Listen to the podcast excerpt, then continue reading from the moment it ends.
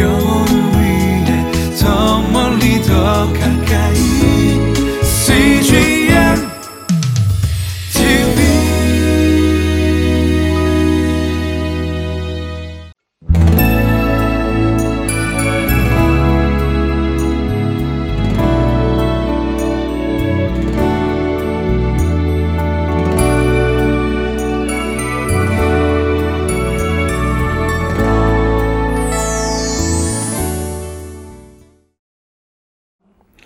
사랑합니다. 축복합니다. 예수님께서 여러분을 생명의 삶으로 인도하십니다.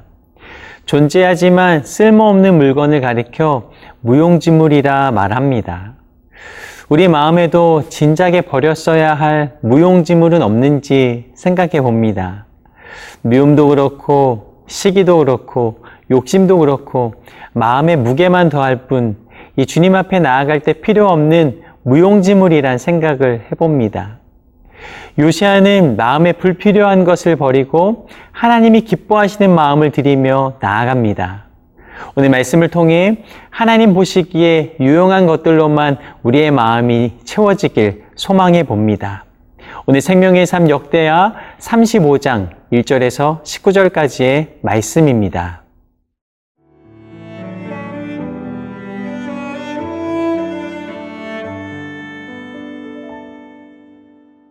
역대하 35장 1절에서 19절 말씀입니다. 요시아가 예루살렘에서 여호와께 유월절을 지켜 첫째 달 열넷째 날에 유월절 어린 양을 잡으니라. 왕이 제사장들에게 그들의 직분을 맡기고 격려하여 여호와의 전에서 직무를 수행하게 하고 또 여호와 앞에 구별되어서 온 이스라엘을 가르치는 레위 사람에게 이르되 거룩한 궤를 이스라엘 왕 다윗의 아들 솔로몬이 건축한 전 가운데 두고 다시는 너희 어깨에 매지 말고 마땅히 너희 하나님 여호와와 그의 백성 이스라엘을 섬길 것이라.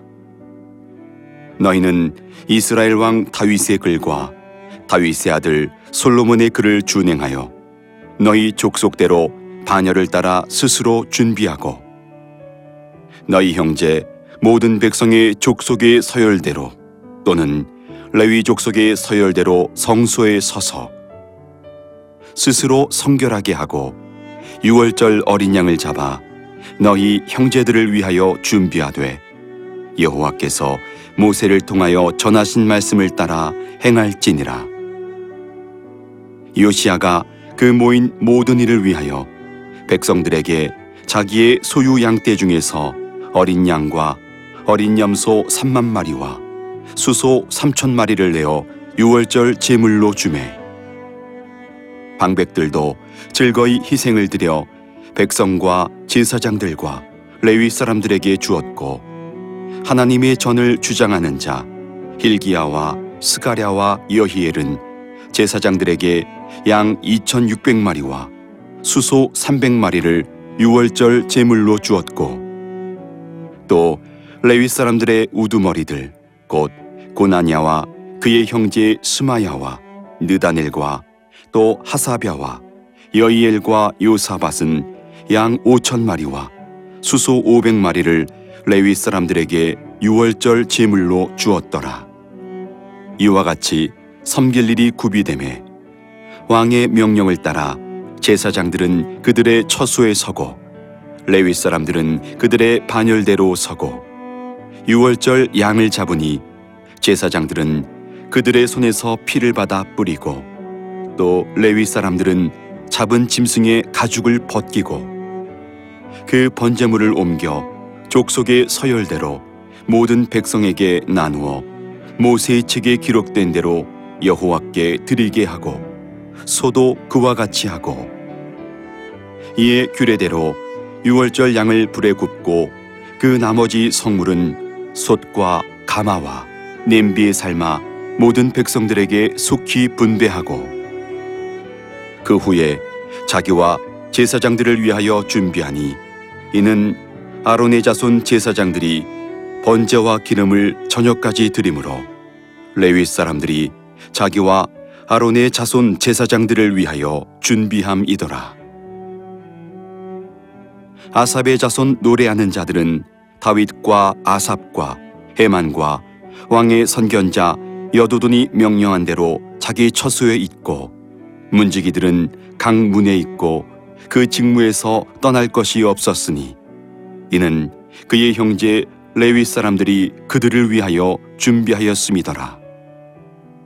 이와 같이 당일에 여호와를 섬길 일이 다 준비되매 요시야 왕의 명령대로 유월절을 지키며 번제를 여호와의 제단에 드렸으며 그때 모인 이스라엘 자손이 유월절을 지키고 이어서 무교절을 7일 동안 지켰으니 선지자 사무엘 이후로 이스라엘 가운데서 유월절을 이같이 지키지 못하였고 이스라엘 모든 왕들도 요시아가 제사장들과 레위 사람들과 모인 온 유다와 이스라엘 무리와 예루살렘 주민과 함께 지킨 것처럼은 유월절을 지키지 못하였더라.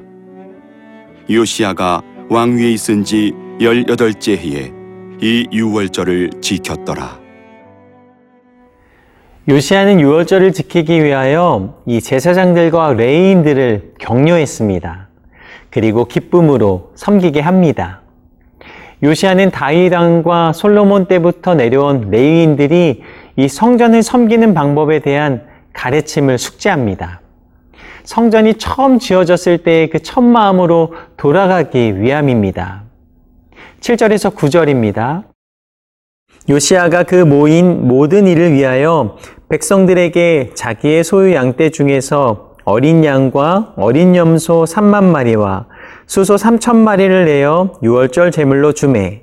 방백들도 즐거이 희생을 드려 백성과 제사장들과 레이 사람들에게 주었고 하나님의 전을 주장하는 자 힐기야와 스가랴와 여이엘은 제사장들에게 양 2,600마리와 수소 300마리를 유월절 제물로 주었고 또 레위 사람들의 우두머리들 곧 고냐냐와 그의 형제 스마야와 느다넬과 또 하사랴와 여이엘과 요사밭은 양 5천 마리와 수소 500마리를 레위 사람들에게 유월절 제물로 주었더라.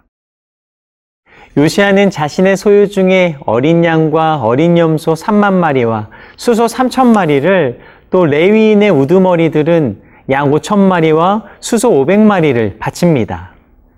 적지 않은 숫자였습니다. 그런데 중요한 것이 있습니다. 많이 드린 것보다 중요한 것은 즐거이 이들이 드렸다라는 것입니다. 6월절은 단순한 축제의 날이 아닙니다. 하나님이 이스라엘의 생명을 보존하시고 출애굽 역사를 이루신 것을 기념하는 절기입니다. 희생의 제물이 필요합니다. 그러나 재물보다 중요한 것은 그것을 자원하여 드리는 그 마음입니다. 신앙을 회복시키시고 나라를 지켜주신 이유는 이 요시아의 마음이 믿음으로 가득하였다라는 것입니다. 믿음의 증거, 그것은 무엇입니까? 요시아는 말씀 앞에 서서 온전히 회개하였습니다. 회개 없는 제사는 없습니다. 회개 없는 믿음은 없습니다. 회개 없는 예배는 없습니다.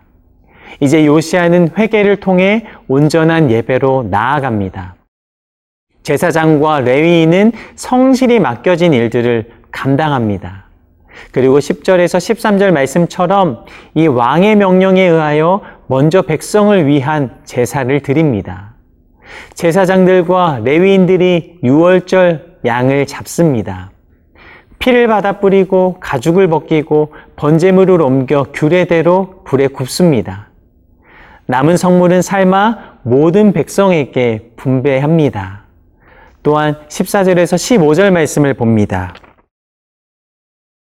그 후에 자기와 제사장들을 위하여 준비하니 이는 아론의 자손 제사장들이 번제와 기름을 저녁까지 드림으로 레위 사람들이 자기와 아론의 자손 제사장들을 위하여 준비함이었더라. 아삽의 자손 노래하는 자들은 다윗과 아삽과 해만과 왕의 선견자 여두둔의 명령한 대로 자기 처소에 있고 문지기들은 각 문에 있고 그 직무에서 떠날 것이 없었으니 이는 그의 형제 레위 사람들이 그들을 위하여 준비하였음이더라. 그리고 제사장들과 외인들이 어, 정말 제사를 드립니다. 각자의 위치에서 벗어날 필요 없이 신실하게 이들은 역할을 감당했던 것입니다. 이것을 16절에서 17절은 이렇게 말합니다. 이와 같이 당일에 여호와를 섬길 일이 다 준비됨에 요시아 왕의 명령대로 유월절을 지키며 번제를 여호와의 제단에 드렸으며 그때에 모인 이스라엘 자손이 유월절을 지키고 이어서 무교절을 7일 동안 지켰으니 오늘 말씀 표현을 그대로 전하면 이렇습니다. 여호와를 섬길 일이 다 준비되었다. 그래서 요시아 왕의 명령대로 유월절을 지켰다. 그리고 더하여 무교절을 7일 동안 지켰다. 하나님을 예배하는 것은 예배 시간이 시작되는 순간부터가 아니라 준비하는 마음부터입니다. 예를 들면 예배의 시작은 이 성전에 들어와 의자에 앉으면서부터가 아니라 예배를 드리기 위해 아침에 일어나 마음을 정돈하고 단장하며 이 예배당에 나오는 이 모든 과정도 포함된다라는 것입니다. 하나님을 높이며 전심으로 섬기는 일은 하나님을 사랑함으로 말씀을 듣고 행하는 사람들을 통해 온전히 이루어집니다. 말씀을 통해 하나님께 마음을 드릴 때 하나님은 우리의 마음을 받으시며 함께 하시는 줄로 믿습니다.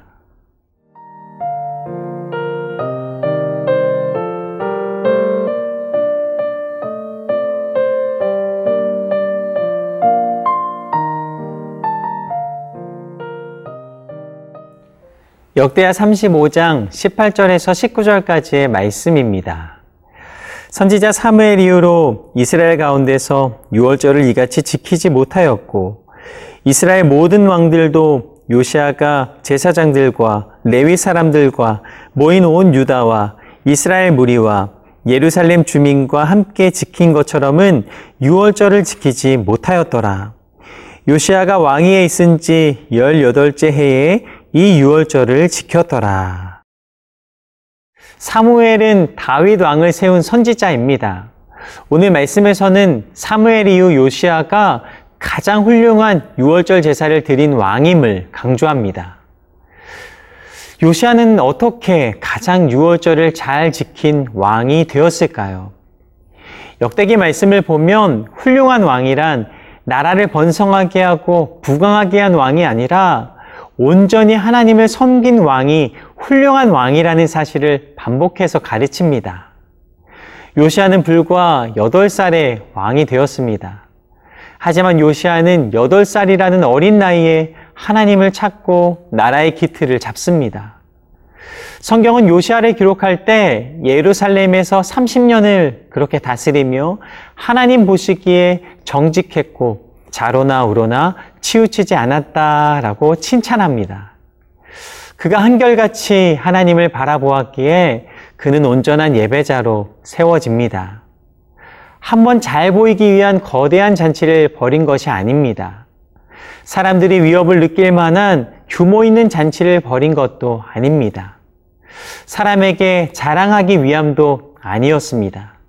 온전히 하나님께 모든 영광 올려드리며 마음을 다해 준비하고 실행했습니다. 하나님은요, 외모를 보지 않으십니다. 그 중심을 보십니다. 열매를 보면 그 나무를 안다라고 말을 합니다. 베드로전서 1장 18절에서 19절은 이렇게 말씀하십니다. 너희가 알거니와 너희 조상이 물려준 헛된 행실에서 대속함을 받은 것은 은이나 금같이 없어질 것으로 된 것이 아니요 오직 흠없고 점없는 어린 양 같은 그리스도의 보배로운 피로 된 것이니라. 조상의 유전한 이 망령된 행실에서 구속된 것은 점도 없고 또 흠도 없는 오직 예수 그리스도의 피로 가능합니다. 예수님께서 십자가에 죽으시기까지 우리를 사랑하셨습니다. 우리의 예배가 온전히 드려질 수 있는 것은 예수님의 십자가의 능력으로 가능한 것입니다. 그래서 우리는 예수 그리스도의 십자가의 열매가 되어야 합니다. 열매는 그냥 열리지 않습니다. 싹을 틔우고 또 해와 비를 이겨낸 꽃만이 열매를 맺을 수 있습니다. 요시아는요, 전심으로 하나님을 높여드렸습니다. 힘을 다해 하나님께 제사를 드렸습니다. 하나님은 이 시대에 이러한 사람을 찾으십니다. 말씀을 붙잡고 나아가는 우리를 통해 하나님이 기뻐하시는 일들이 나타날 줄로 믿습니다. 요시아 왕이 최선의 노력으로 6월절을 준비한 것처럼 여러분의 삶이 준비된 예배자로 서시길 소망합니다. 그리고 하나님이 찾으시는 예배자로 하나님을 기쁘시게 하는 저와 여러분의 삶이길 소망합니다. 기도하겠습니다. 요시아 왕이 하나님의 뜻을 따라 온전히 예배하였듯 주님을 온전히 따르며 예배할 수 있는 우리의 삶이 되게 하여 주시옵소서. 하나님 보시기에 정직하게 행하며 좌로나 우로나 치우치지 않게 하시고 오직 예수님만 붙잡고 나아가는 삶을 살게 하여 주시옵소서. 예수님 이름으로 기도드립니다. 아멘.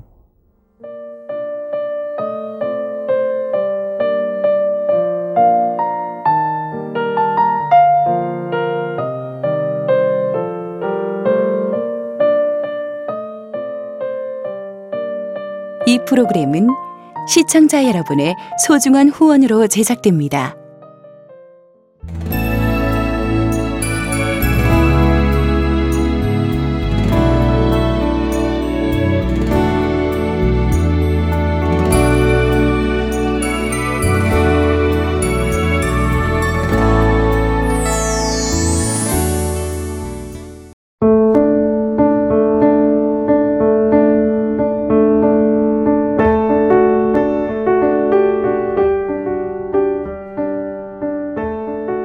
집안에서 태어났지만 어린 시절 가정에서 많은 상처를 받았던 이소명 청년. 주변 사람의 시선과 불편한 소문들로 교회조차 가지 않게 되었습니다. 저에게는 굉장히 좀 힘든 시간?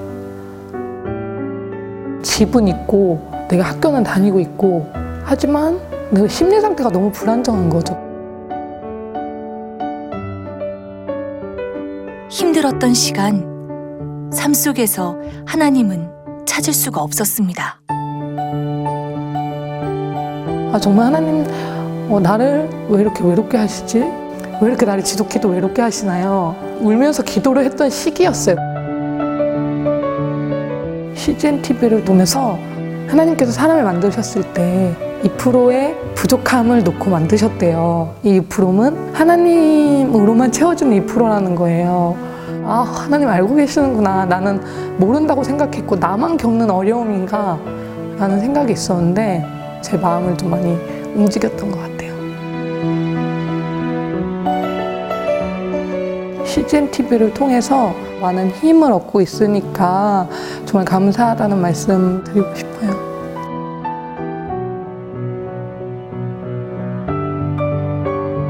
외롭고 혼자인 것만 같았던 순간 이소명 청년과 CGN TV는 함께했습니다.